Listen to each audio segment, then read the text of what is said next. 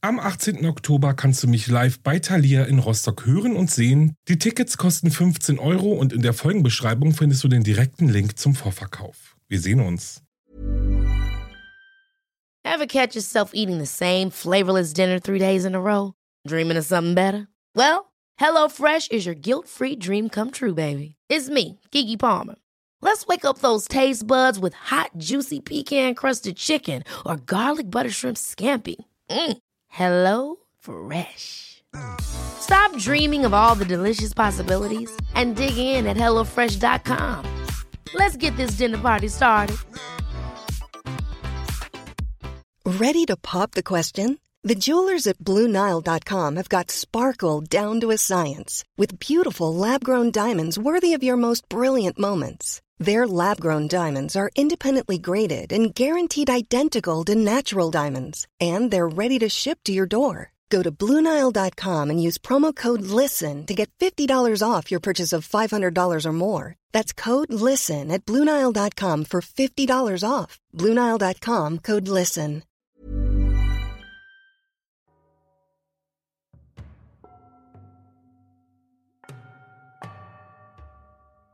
Hallo und willkommen zurück bei Wahre Verbrechen.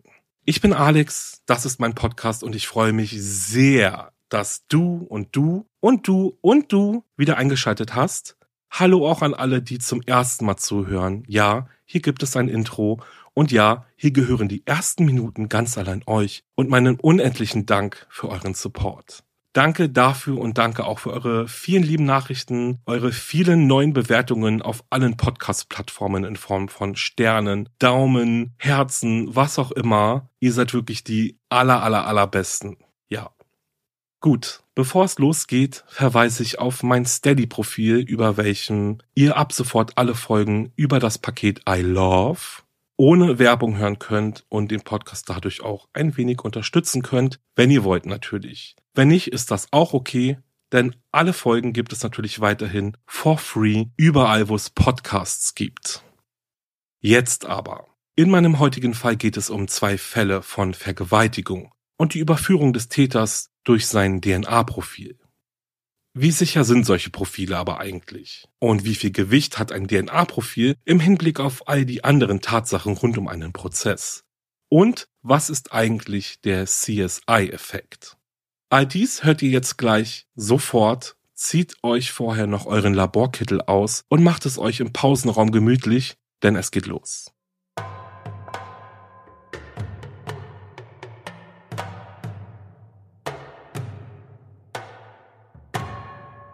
Melbourne, Australien 2006. Das Orsted Krankenhaus ist eines der Krankenhäuser, in dem Vergewaltigungsopfer zur gerichtsmedizinischen Untersuchung gebracht werden.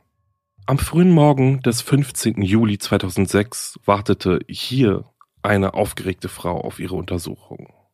In dem Haar der Frau klebte männliches Ejakulat. Es stammt von dem sexuellen Übergriff, den die Frau nur wenige Stunden vorher erlebt hatte. Sie wurde zu Oralsex gezwungen. Der Täter drang nicht in sie ein. Eine Frage, die sich die Frau immer wieder stellt, ist, wurde ich überhaupt vergewaltigt? Ihre Freundin sitzt neben ihr und hält ihr die Hand. Sie hat sie dazu gedrängt, eine Vergewaltigungsanzeige zu erstatten, gegen Unbekannt. Die Anzeige zog die Frau aber später wieder zurück. Ich nenne die junge Frau Mary. Dieser Name ist nicht ihr richtiger Name. Das, was da an ihrem Haar klebte, waren die unsichtbaren Fragmente männlicher DNA, die dazu beitragen würden, ihren Peiniger zu überführen und vor Gericht zu bringen. Nachdem die Ärztin Mary empfangen hatte, begann sie mit ihrer Untersuchung. Mit einem Handschuh nahm sie Mary eine Probe des Ejakulats in ihrem Haar und tupfte es auf einen Objektträger. Objektträger sind diese kleinen Glasplatten, die dann unter ein Mikroskop geschoben werden.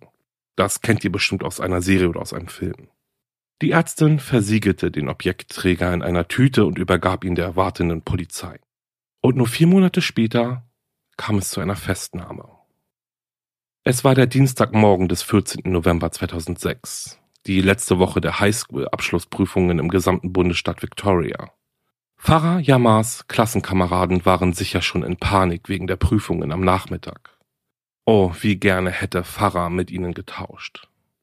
Doch als der 19-Jährige gegen 7.50 Uhr die Haustür seines Elternhauses im nördlichen Fort Preston von Melbourne öffnete, wurde er von drei Polizisten empfangen.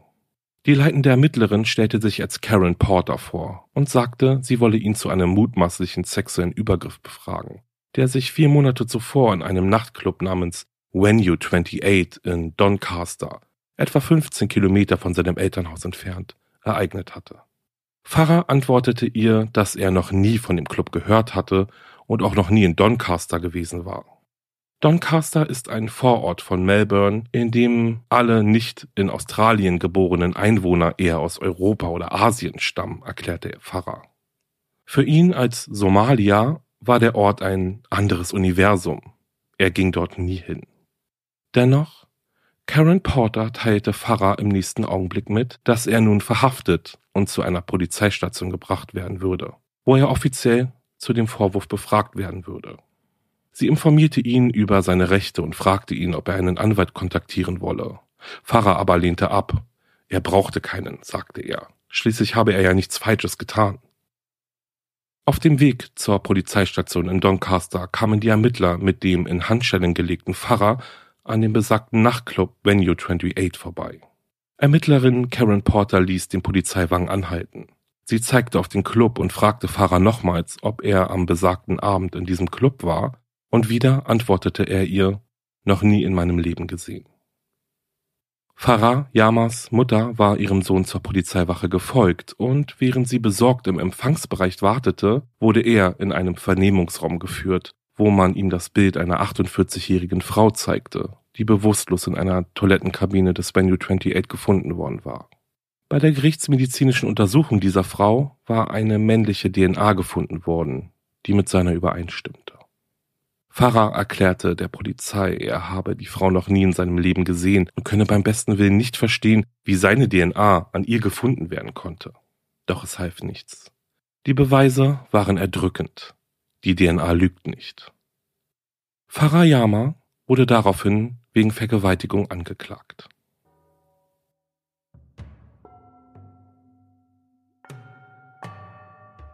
Bis die Polizei vor seiner Tür stand, lebte Farayama ein Leben in Frieden, begleitet von Erfolgen in Australien.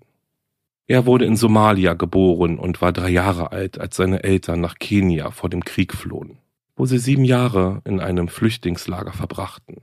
Mit seinen Eltern und seinen vier Geschwistern wanderte er nach Neuseeland aus, wo er seine erste formale Schulbildung erhielt. Im Jahr 2000 wanderte die Familie dann nach Australien aus. Im Juli 2006 absolvierte er das letzte Jahr der Highschool am Peter Lalor Secondary College. Er spielte gerne Cricket, Basketball und ging gerne aus, trank aber aufgrund seines muslimischen Glaubens keinen Alkohol. Der 14. Juli 2006 war ein Freitag. Es war der Tag, an dem sich sein Leben begann drastisch zu ändern. An diesem Abend ging er mit zwei Freunden in eine Billardhalle, die nur wenige Kilometer von seinem Zuhause entfernt war, und traf dort auf zwei Mädchen in seinem Alter. Sie kamen ins Gespräch, und trotz dessen, dass Farah die Einstellung hatte, keinen vorehelichen Sex zu haben, fand er sich bald mit einem der Mädchen auf der Rückbank des Autos seines Kumpels wieder. Dort haben sie sich wild geküsst und Oralsex gehabt. Anschließend haben sie sich umarmt und voneinander verabschiedet. Wie ein normaler Mensch, sagte er damals in seinem Verhör. Doch Mary erzählte ihrer Freundin später in der Nacht eine andere Version der Geschehnisse, woraufhin diese sie dazu drängte, eine Anzeige bei der Polizei zu erstatten, was sie ja dann noch tat. Mary wurde von den Polizeibeamten in die Notaufnahme des Austin Hospitals gebracht, wo die Centers Against Sexual Assaults, kurz CASA, eine von der Regierung finanzierte Gruppe zur Unterstützung und Beratung von Opfern sexueller Übergriffe, die Northern CASA unterhält, eine ihrer 16 Kriseneinrichtungen im Bundesstaat Victoria. Kurz vor vier Uhr morgens wurde die junge Frau in den Untersuchungsraum der Einrichtung geführt, wo Dr. Nicola Cunningham, damals Assistenzärztin am Victorian Institute for Forensic Medicine, Abstriche von allen Körperteilen machte, die nach Angaben der jungen Frau berührt worden waren, und diese Abstriche dann auf Objektträger für spätere DNA-Tests auftrug.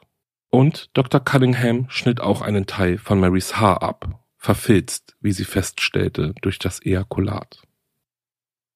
Farayama bestritt in seinem Verhör vehement, die junge Frau genötigt zu haben, erklärte sich aber bereit, eine DNA-Probe abzugeben.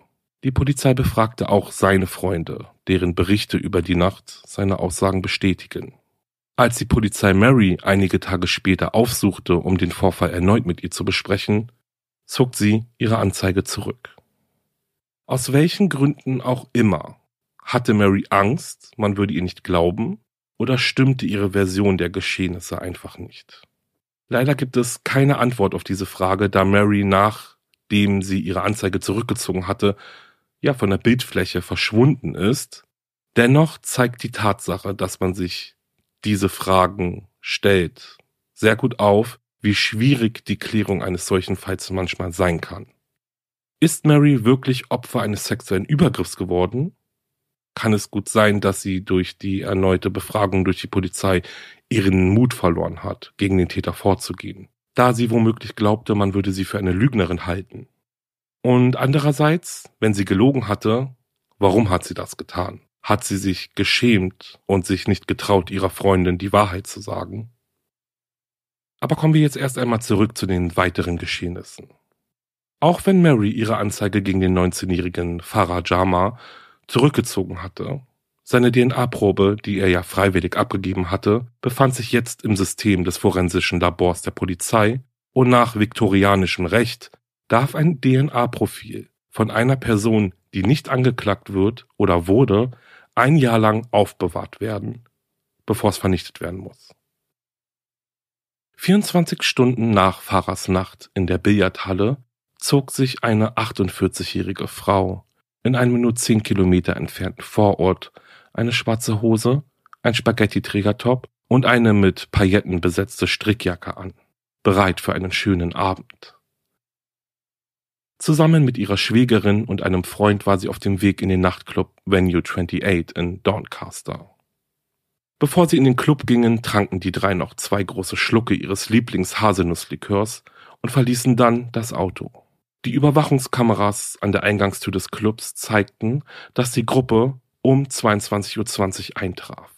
Eine halbe Stunde später, um 22.50 Uhr, entdeckte eine Sicherheitsbeamtin ein Frauenbein, das unter einer Tür in der Damentoilette hervorschaute. Die Tür der Kabine war verschlossen. Drinnen lag die 48-jährige Frau, die ich hier Lisa nenne, zusammengesackt auf dem Boden. Der Reißverschluss ihrer Hose war offen und sie hatte sich übergeben. Ein Krankenwagen brachte sie in das Austin Hospital. Dort verlor sie immer wieder das Bewusstsein. Ein Bluttest, der zwei Stunden nach ihrem letzten Getränk durchgeführt wurde, ergab einen Blutalkoholspiegel von 1,3 Promille. Sie hatte mehrere verschreibungspflichtige Medikamente, darunter Tegretol zur Behandlung ihrer bipolaren affektiven Störung eingenommen. Ein Toxikologe sagte später aus, dass diese spezielle Kombination von Medikamenten und Alkohol zu Blackouts führen können. In der Notaufnahme hatte Lisa dem behandelnden Arzt gesagt, dass ihr Alkoholkonsum allein nicht die Ursache für ihren Zustand sein könne.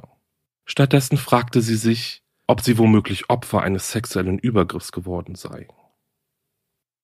Aufgrund ihrer Annahme wurde dahingehend eine Untersuchung veranlasst. Um 10 Uhr am Sonntagmorgen wurde Dr. Nicola Cunningham in die Räume des Zentrums gegen sexuelle Übergriffe im Austin Hospital gerufen. Sie entnahm der 48-jährigen Proben, bevor sie die schwarze Hose der Frau für eine spätere Analyse in einen Plastiksack einpackte.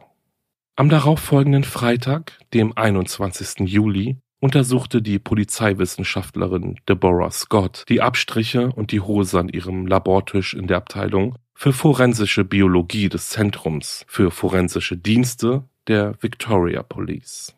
Sie konnte kein Sperma auf der Hose entdecken, aber einer der vier Vaginalabstriche lieferte ihr ein Ergebnis.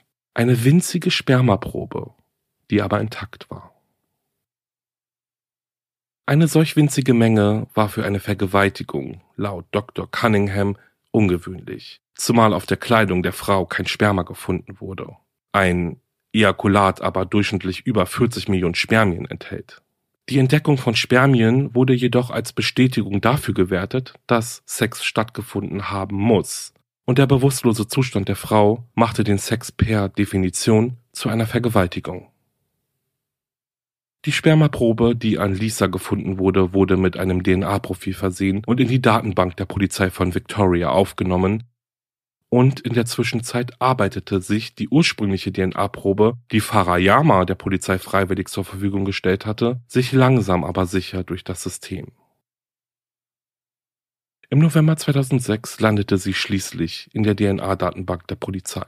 Dort verglich der Computer sein DNA-Profil routinemäßig mit allen Tatortprofilen in der Datenbank und ping. Dann gab es plötzlich eine Übereinstimmung, denn Farayamas DNA stimmte mit der DNA überein, die bei Lisa gefunden wurde. Farayama, gegen den eine Anzeige wegen der Vergewaltigung von Mary vorlag, welche dann aber wieder von ihr zurückgezogen wurde, war nun erneut auf der Bildfläche der Polizei erschienen, wieder in Verbindung mit der Vergewaltigung einer Frau. Die Ermittler und Ermittlerinnen machten sich sogleich dran, um weitere Beweise sicherzustellen, die Farayama mit dem Übergriff auf die 48-jährige Lisa in Verbindung brachten. Sie überprüften also zuerst die Aufnahmen der Überwachungskameras des Venue 28. Die Aufnahmen wiesen zwar einige zeitliche Lücken auf, aber soweit festgestellt werden konnte, waren ausnahmslos alle Gäste weiß und deutlich älter als 28 Jahre alt. Dazu kam, dass die Befragungen ergaben, dass weder das Personal noch das Opfer Lisa selbst, Farayama oder andere schwarze junge Männer gesehen hatten. Die Ermittler untersuchten die Wände der Toilettenkabinen, fanden aber keine Fingerabdrücke und auch Telefonaufzeichnungen Aufnahmen von Verkehrskameras oder Parkverstöße erbrachten keine Beweise dafür, dass Farayama in dieser Nacht oder in einer anderen überhaupt in der Gegend von Doncaster war. Sagt er also die Wahrheit? War Farayama wirklich noch nie in Doncaster? Auch wenn die Ermittler keine weiteren Beweise gegen ihren Hauptverdächtigen aufbringen konnten, die Übereinstimmung der DNA-Profile reichte vorerst, um ihn wegen der Vergewaltigung an Lisa Queen anzuklagen. Und falls ihr euch jetzt gerade an den Kopf fassen wollt, ja, natürlich warfen die Ereignisse in jener Nacht in dem Club unendlich viele Fragen auf. Zwischen der Ankunft von Lisa um 22.20 Uhr und ihrer Entdeckung in der Toilettenkabine waren um die 30 Minuten vergangen. In dieser Zeit aber bestellte sie sich zwei Shots auf Eis an der Bar, hielt an einem Tisch an, um sich eine Zigarette anzuzünden und unterhielt sich mit zwei Männern. Und dann, dann kam sie zu sich, lag auf dem Boden und die Leute standen um sie herum. Jetzt war es so, dass man meinen könnte, dass ziemlich wenig Zeit für den Täter da war. Aber wer war dieser Mann, der in so wenigen Minuten einer Frau etwas in den Drink getan hat, gewartet hatte, bis sie das Bewusstsein verlor, sie in eine Kabine zerrte, diese dann von innen verschlossen hatte, sie vergewaltigt und dann über den Kabinenrand klettert, um zu entkommen. Denn die Toilettentür war ja, wie wir uns erinnern, verschlossen, als Lisa gefunden wurde. Außerdem kam heraus, dass an diesem Abend etwa 800 Personen in dem Club waren. Und eine ganze Reihe von Frauen besuchten die Toiletten, in denen das Opfer gefunden wurde. Und die Frage stellt sich dann, wie konnte der jugendliche Verdächtige dieses Verbrechen begehen, ohne von jemandem gesehen zu werden? Es ist also so gewesen, dass es den Ermittlern unter der Betrachtung der eben genannten Umstände sehr schwer fiel, Farayama jetzt Täter unterzubringen. Und genau deswegen wurde auch Detective Karen Porter ein wenig unruhig. Könnte es ein Problem mit den DNA-Beweisen gegeben haben? Sie selbst wusste, dass Farayama in einer Anzeige genannt worden war, die in der Nacht vor dem Vorfall in der Diskothek eingereicht worden war, und dass die beiden Proben daher etwa zur gleichen Zeit im Polizeilabor bearbeitet worden sein mussten. Könnte einer der beiden Proben also die andere irgendwie verunreinigt haben? Sie stellte umgehend einen Antrag an das Kriminaltechnische Labor und die Antwort war schnell und eindeutig. Die Proben wurden zu unterschiedlichen Zeiten in unterschiedlichen Bereichen und von unterschiedlichen Personen untersucht. Und mit dieser Antwort war die Angelegenheit, die eine mögliche Verunreinigung der DNA-Proben mit sich gezogen hätte, erledigt. Angeklagt wegen der Vergewaltigung der 48-jährigen Lisa Queen blieb Farayama bis zum Beginn der Hauptverhandlung auf Kaution frei. Er erhielt die Auflage, sich wöchentlich bei seinem örtlichen Polizeirevier zu melden. Die letzten Prüfungen für seinen Abschluss hat er verpasst. Er ging von der Schule ab und jobbte nun in einer Kartonfabrik und als Kellner in einem somalischen Restaurant, um etwas Geld dazu zu verdienen. Die Verhandlung gegen ihn begann am Montag, dem 14. Juli 2008, und Farayama wurde von zwei erfahrenen Strafverteidigern aus Melbourne vertreten, welche die Anwälte Michael Gleason und Ian Crisp waren. Der erste Zeuge der Verhandlung war der Beschwerdeführer, der stellvertretend für die mittlerweile 50-jährige Lisa Queen anwesend war. Das Opfer selbst hatte auf ihr Recht auf eine geschlossene Anhörung verzichtet. In ihrer Erklärung über die Auswirkungen der Tat auf ihr weitergehendes Leben machte sie deutlich, dass ihr Glaube, vergewaltigt worden zu sein, zu Scham, Wut und unablässigen Schuldgefühlen geführt hat. Reaktionen, von denen Vergewaltigungsopfer häufig berichten. Weitergehend trat dann Deborah Scott, die Polizeiwissenschaftlerin, in den Zeugenstand. Sie präsentierte die DNA-Beweise und erklärte dem Gericht, dass es keine Möglichkeit einer Kontamination gebe. Detective Karen Porter bestätigte Einzelheiten von Farad Yamas Verhaftung und das Gericht hörte seine Befragung durch die Polizei. Die drei Alibi-Zeugen von Farah Yama wurden alle im Kreuzverhör durch die Staatsanwaltschaft und dem Anwalt der Anklage vernichtet. Auch in den Zeugenstand trat Farahs Vater, dessen Aussage von einem Dolmetscher übersetzt werden musste. Er sagte aus, dass er in der Tatnacht schwer krank gewesen sei und dass sein Sohn zusammen mit anderen Familienmitgliedern an seinem Bett den Koran rezitiert habe. Dieses Alibi brachte Farahs Vater ja schon zu Beginn der Ermittlungen gegen seinen Sohn auf den Tisch Dennoch wurde dieses Alibi als nicht handfest belegt behandelt und konnte die vorliegende Übereinstimmung der DNA-Proben nicht entkräftigen.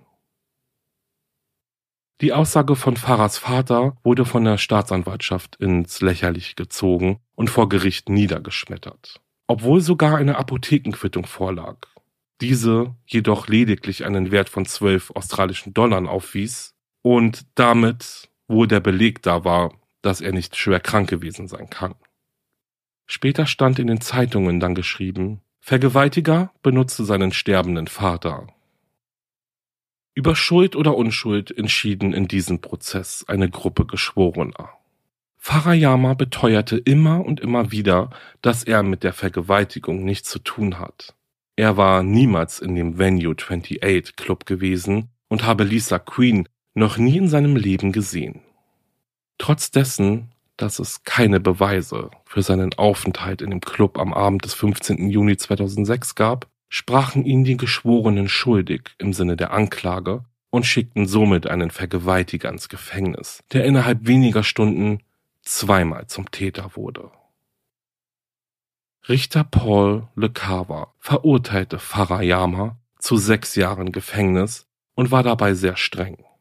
Er sagte, seine Chancen auf Rehabilitation seien gering, da er keine Reue gezeigt habe. Sie haben sie vergewaltigt, als sie sich in einem äußerst verletzlichen Zustand befand, sagte er. Sie haben sie offensichtlich gesehen und die Situation eingeschätzt. Anstatt ihr zu helfen, haben sie sie zu ihrer eigenen unmittelbaren und kurzlebigen sexuellen Befriedigung vergewaltigt. Doch reicht eine Übereinstimmung zweier DNA-Profile für solch eine Verurteilung aus, nur diese Übereinstimmung, keine weiteren Beweise oder gar Indizien? Nun ja, ihr kennt doch den Satz eine oder einer zu einer Million, oder? So verhält es sich mit der Übereinstimmung von DNA-Profilen auch.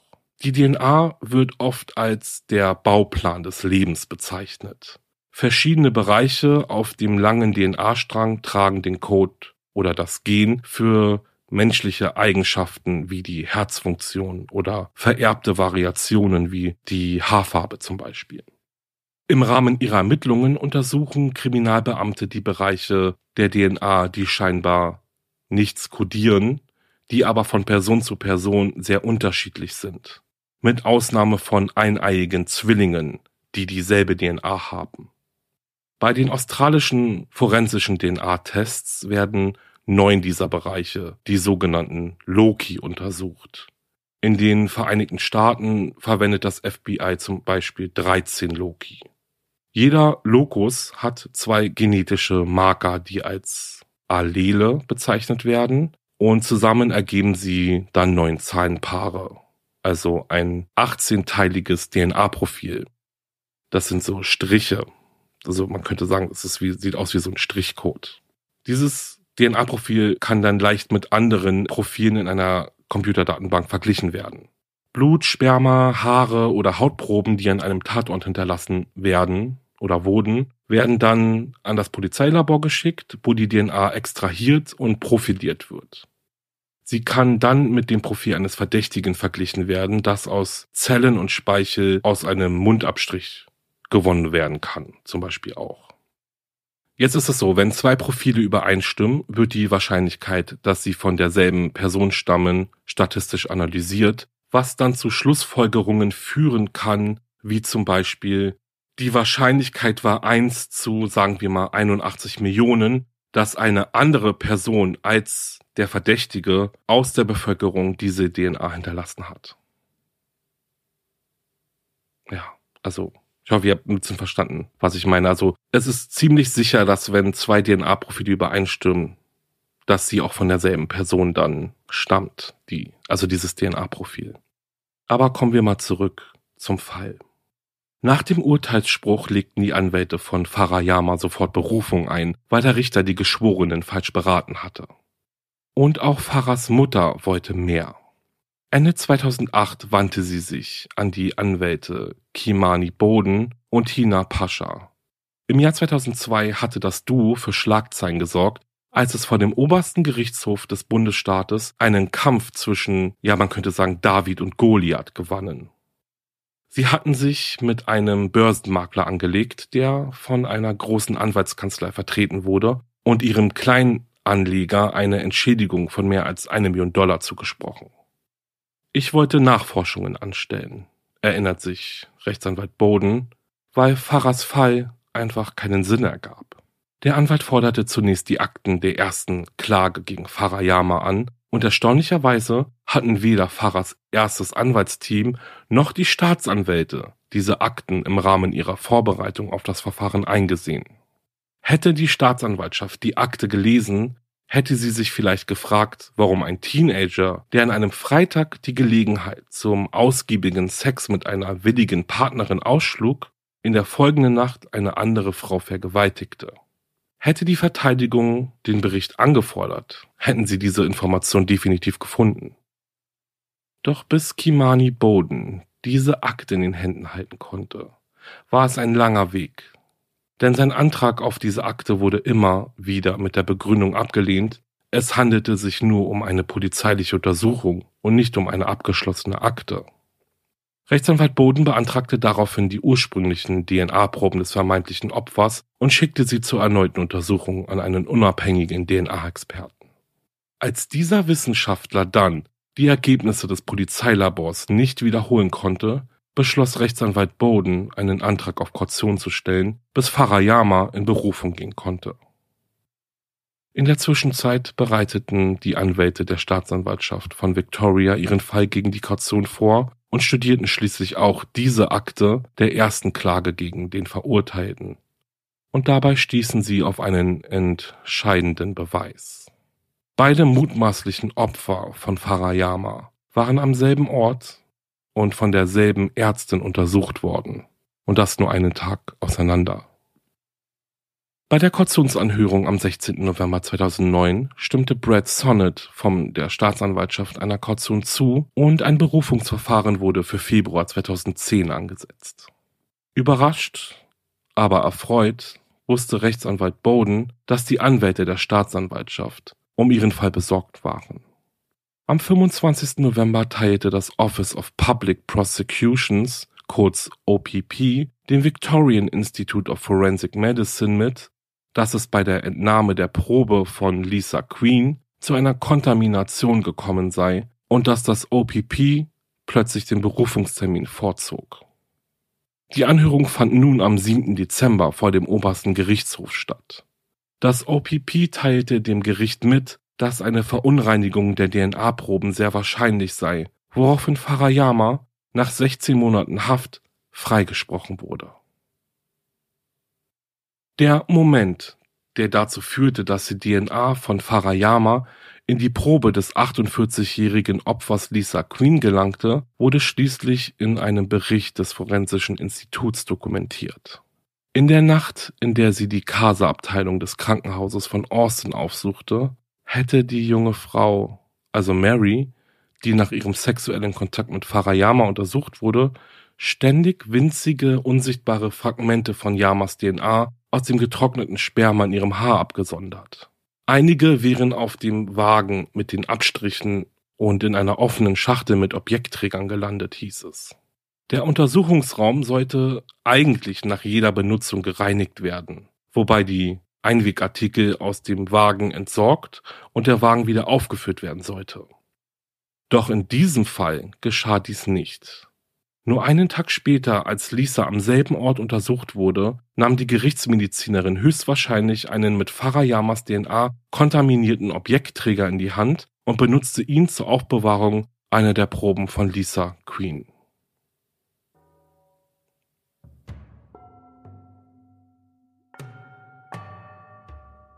Der Fall Lisa Queen gegen Farayama ist in Australien als spektakulär gescheiterter Testfall für eine allein auf DNA basierende Strafverfolgung in die juristischen Lehrbücher eingegangen. Im Juli 2010 entschuldigte sich der damalige Generalstaatsanwalt von Victoria persönlich für die Geschehnisse. In einem vernichtenden Bericht des pensionierten Richters am obersten Gerichtshof Frank Vincent wurde das wiederholte Versäumnis von Polizei und Staatsanwaltschaft angeprangert die Unwahrscheinlichkeiten in ihrem Fall haben sie nicht richtig überprüft und die zahlreichen Warnzeichen, dass etwas nicht stimmt, haben sie nicht beachtet. Und auch in Richtung der Geschworenen hatte er kein gutes Haar zu lassen. Er meint, überall auf der Welt wird den Geschworenen routinemäßig vorgeworfen, sie seien anfällig für den sogenannten CSI-Effekt, bei dem sie sich übermäßig von forensischen Beweisen beeinflussen lassen. Aber in diesem Fall waren es auch die Polizei und die Staatsanwaltschaft, die den DNA-Beweis als etwas ansahen, das eine fast mystische Unfehlbarkeit besaß, die es ermöglichte, seine Umgebung außer Acht zu lassen. Er fasste die Ereignisse so zusammen. Es ist fast unglaublich, dass durch die Freisetzung eines winzigen Teilchens, das so klein ist, dass es für das bloße Auge unsichtbar ist, eine Kette von Ereignissen in Gang gesetzt werden konnte, die in der Verurteilung einer Person für ein Verbrechen gipfelte, das weder von ihm noch von irgendjemand anderem begangen worden war. Vielen Menschen immenses persönliches Leid zufügte und eine Reihe von Mängeln in unserem Strafrechtssystem aufdeckte. Weder die Ermittler, die Polizeiwissenschaftler, die Staatsanwälte noch das ursprüngliche Verteidigungsteam dachten an die Möglichkeit einer Kontamination an der Stelle, an der die DNA entnommen worden war. Und es gab auch keine Vorschriften, die ihnen geholfen hätten. Keine automatischen Protokolle, die im Falle einer Kontaminationsfrage zu befolgen wären, wie etwa die Rückverfolgung jeder Probe zu ihrer Quelle. Niemand dachte daran, die Anfragen an das Victorian Institute of Forensic Medicine weiterzuleiten, das die Liste der forensisch ausgebildeten Ärzte führt, die alle Untersuchungen von Vergewaltigungsopfern durchführten. Dr. Nicola Cunningham die Gerichtsmedizinerin, die beide DNA-Proben entnommen hatte, war nämlich eine von ihnen.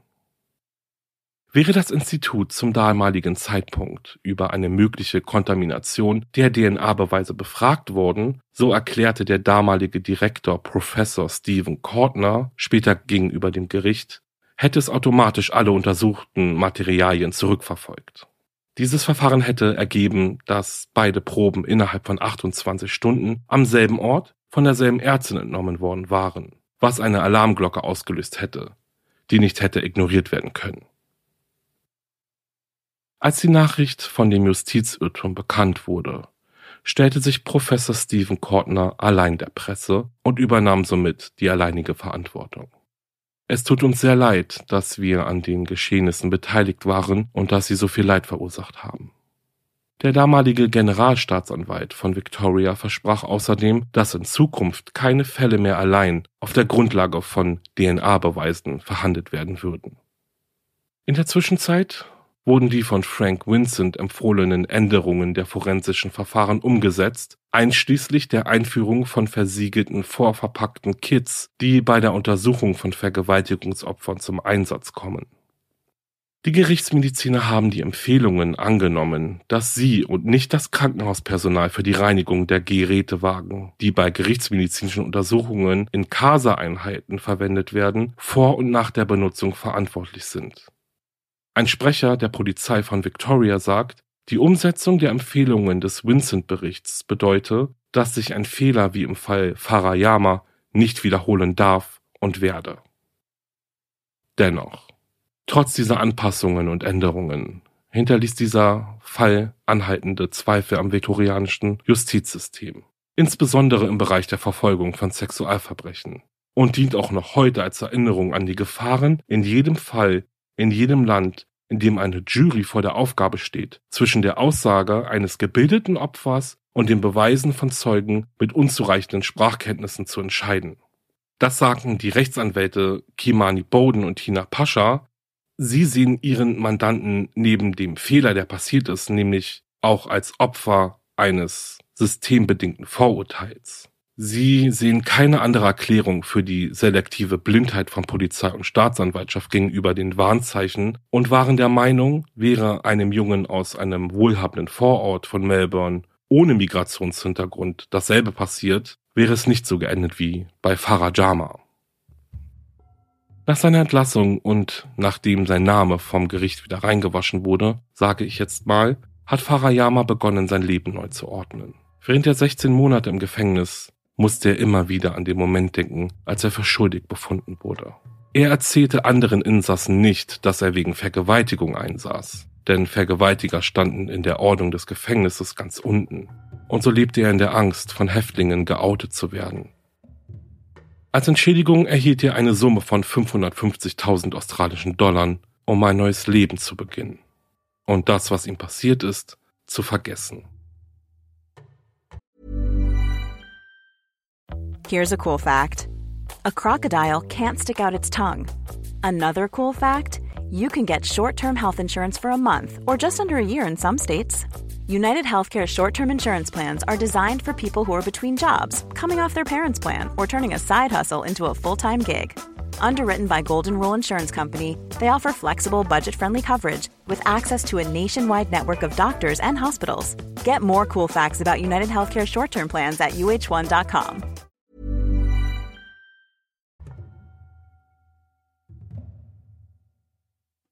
Und das war's mit dem Fall. Und ja, was soll ich sagen? Wo soll ich anfangen? Was ich an diesem Fall so spannend finde, ist die Tatsache, wie schnell auch mal alles schiefgehen kann und wie schnell aufgrund einer, naja, ich sage mal Kleinigkeit, wie das Aufräumen des Gerätewagens, ein solch großes und einschneidendes Erlebnis hervorgerufen werden kann. Wobei man sich natürlich fragen muss, inwieweit kann man dieses Versäumnis im Nachhinein zum Beispiel als menschliches Versagen abtun wo es doch so fahrlässig war. Die Ärztin konnte ja wiederum vielleicht erstmal gar nichts dafür, dass die Objektträger schon mit anderen DNA-Spuren verseucht oder kontaminiert waren. Ja, denn sie wusste ja nicht, dass die Reinigung des Raumes gar nicht stattgefunden hat. Ich finde es aber auch super spannend, nochmal darauf einzugehen, was ja auch schon der pensionierte Richter Frank Vincent gesagt hatte. Wie konnte es passieren, dass die Ermittler und Ermittlerinnen sich trotz der vielen Warnzeichen so sehr an die Übereinstimmung der DNA-Profile klammerten? Und vielleicht ist das gar nicht so unmöglich nachzuvollziehen, denn im Grunde ist solch eine Übereinstimmung ja schon sehr viel wert. Und man darf auch nicht vergessen, dass es ja noch diese erste Anzeige gab von Mary, bevor Lisa in dem Club gefunden wurde. Ich denke, da hätte jeder andere auch erst einmal gedacht, dass es bei Farah Jama um den Täter geht und man hätte vielleicht sogar ein Muster sehen können. Soweit so gut, aber unter Berücksichtigung dessen, was die Ermittler über den Abend in dem Club herausgefunden haben, hätte doch wiederum jeder und jedem Zweifel kommen müssen. Oder was meint ihr? Also denke ich da vielleicht ein bisschen zu einfach? Ich meine, Farajama wurde weder auf den Überwachungskameras gesehen, noch waren überhaupt junge schwarze Männer im Club gesehen worden. Dazu kommt, dass das When You 28 ein Club ist, in dem man erst ab 28 Jahren reinkommt. Farajama war ja 19 zu dem Zeitpunkt. Und nun ja, jetzt hätte er sich natürlich in den Club schleichen können. Wer weiß, durch eine Hintertür oder so. Aber dann kommt ja auch noch die Frage in den Kopf, wieso war die Kabine zum Beispiel von innen abgeschlossen? Wenn er sich innerhalb der Kabine befunden hätte, wäre er dann nicht durch die Tür verschwunden, statt wie angenommen über die Kabine in die Nachbarkabine geklettert, um dann zu entkommen. Dann ja noch die anderen Gäste, die im Club waren, wo die Gefahr ja groß war, entdeckt zu werden. Im Endeffekt kam ja dann später noch heraus, dass Lisa Queen nicht vergewaltigt wurde. Die Ärztin der Casa-Einrichtung hat ja schon vermerkt gehabt, dass es bis auf die geringe Spermaprobe, die auf einem der Objektträger gefunden wurde, ähm, ja es keinerlei weiterer Anzeichen gegeben hat, die auf eine Vergewaltigung hindeuteten. Also weder Spuren auf der Hose noch Spuren für ein gewaltsames Eindringen oder ähnliches. Und um Gottes Willen, wirklich, bitte versteht mich nicht falsch. Ich finde es absolut richtig und sehr gut, dass die Ermittler auf Lisas Verdacht eingegangen sind und sie ernst genommen haben, nachdem sie geäußert hatte, zu vermuten, vergewaltigt worden zu sein. Trotz dessen, dass sie sehr betrunken und benommen war. Genauso auch im Fall von Mary. Die Untersuchungen und die Gegenbeweise haben nur eben schon sehr deutliche Anzeichen dafür geboten, dass der Abend nicht so hat stattgefunden haben können, wie es die Ermittler sich an einem gewissen Zeitpunkt dann zusammengereimt haben. Ja, aber bevor ich euch mit meinen wilden Gedanken jetzt in Ruhe lasse, müssen wir noch kurz über den CSI-Effekt sprechen. Ich habe davon schon ein paar Mal gehört und in diesem Fall ist es ja ganz gut deutlich geworden, wie ich finde. Ich finde es schon sehr spannend, dass dieser tatsächlich auch von der Justiz so ernst genommen wird und die Geschworenen davor gewarnt werden, diesem Effekt zu verfallen. Denn es ist plausibel, in Serien wie CSI und auch in Büchern, Filmen und Podcasts wird so oft von den Erfolgen durch DNA-Profile oder durch die Übereinstimmung von DNA-Profilen gesprochen, dass ähm, ja Übereinstimmungen eben wirklich irgendwie unantastbar wirken. Also sie sind der ultimative Beweis dafür, dass der vermeintliche Täter oder die Täterin wirklich auch Täter oder Täterin sind. Euch ist es bestimmt auch so gegangen, zum Beispiel jetzt auch in diesem Fall. Also mir ist ja immer durch den Kopf gegangen, ich, ähm, ja, aber wenn die DNA-Profile übereinstimmen, dann muss Farah Jama doch Kontakt mit dem Opfer gehabt haben. Ne, also vielleicht hatte er ja auch eine Affäre mit ihr oder ähnliches. Also mir ist auch gar nicht in den Kopf gekommen, dass es vielleicht einen ja, Irrtum gegeben haben könnte, erst einmal.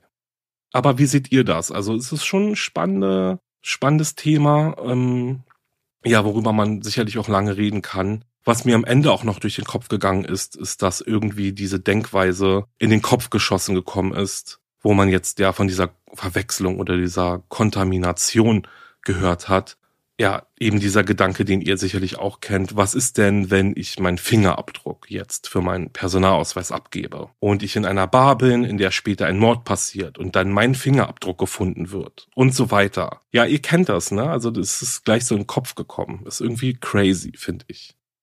Ja, mich interessiert wirklich, was ihr denkt. Ähm, schreibt mir, schreibt unter das äh, Bild, äh, was zu dem Fall erscheinen wird, in die Kommentare ist ja auch spannend, dann wie andere reagieren und ihr untereinander euch dann so austauscht. Finde ich auch immer cool zu sehen. Also, ja. Na gut, dann lenken wir unsere Gedanken jetzt aber noch mal ein bisschen ab, denn jetzt, ihr Lieben, kommt das, worauf viele schon warten. Ja, denn jetzt kommt der Weird Crime Fact der Folge. Und zwar, haltet euch fest, ein Mann wurde der Wilderei für schuldig befunden und wurde zu einem Jahr Gefängnis verurteilt. Dieser Strafe folgte aber noch eine besondere Anordnung oder Auflage des Gerichts. Er musste sich während seiner Haftzeit mindestens einmal im Monat den Disney-Film Bambi ansehen. Und alle, die den Film kennen, wenn dieser Film ihn nicht seine Taten hat bereuen lassen, dann weiß ich auch nicht. Alles klar, ich verabschiede mich jetzt von euch mit der riesengroßen Bitte, dass wenn euch mein Podcast gefällt und ihr kurz Zeit habt, dann bitte gebt eine liebe Bewertung auf Apple Podcast oder Spotify oder Podimo oder wo auch immer für mich ab. Glaubt mir, das hilft mir und meinem Podcast wirklich sehr. Ihr tut mir damit wirklich einen riesengroßen Gefallen. Vielen Dank dafür jetzt schon im Voraus. Und ja, wenn ihr dann auch schon dabei seid, schaut auch auf meinem Instagram-Profil vorbei. Wahre-Verbrechen-Podcast.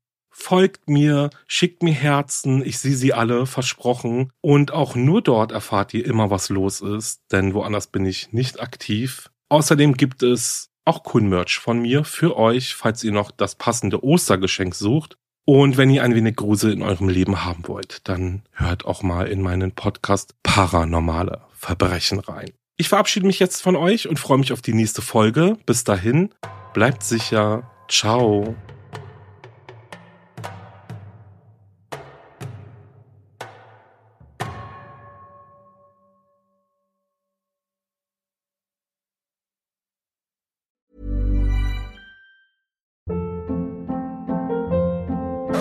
Hold up. What was that? Boring. No flavor. That was as bad as those leftovers you ate all week. Kiki Palmer here, and it's time to say hello to something fresh and guilt-free. Hello Fresh. Jazz up dinner with pecan-crusted chicken or garlic butter shrimp scampi. Now that's music to my mouth. Hello Fresh. Let's get this dinner party started. Discover all the delicious possibilities at hellofresh.com.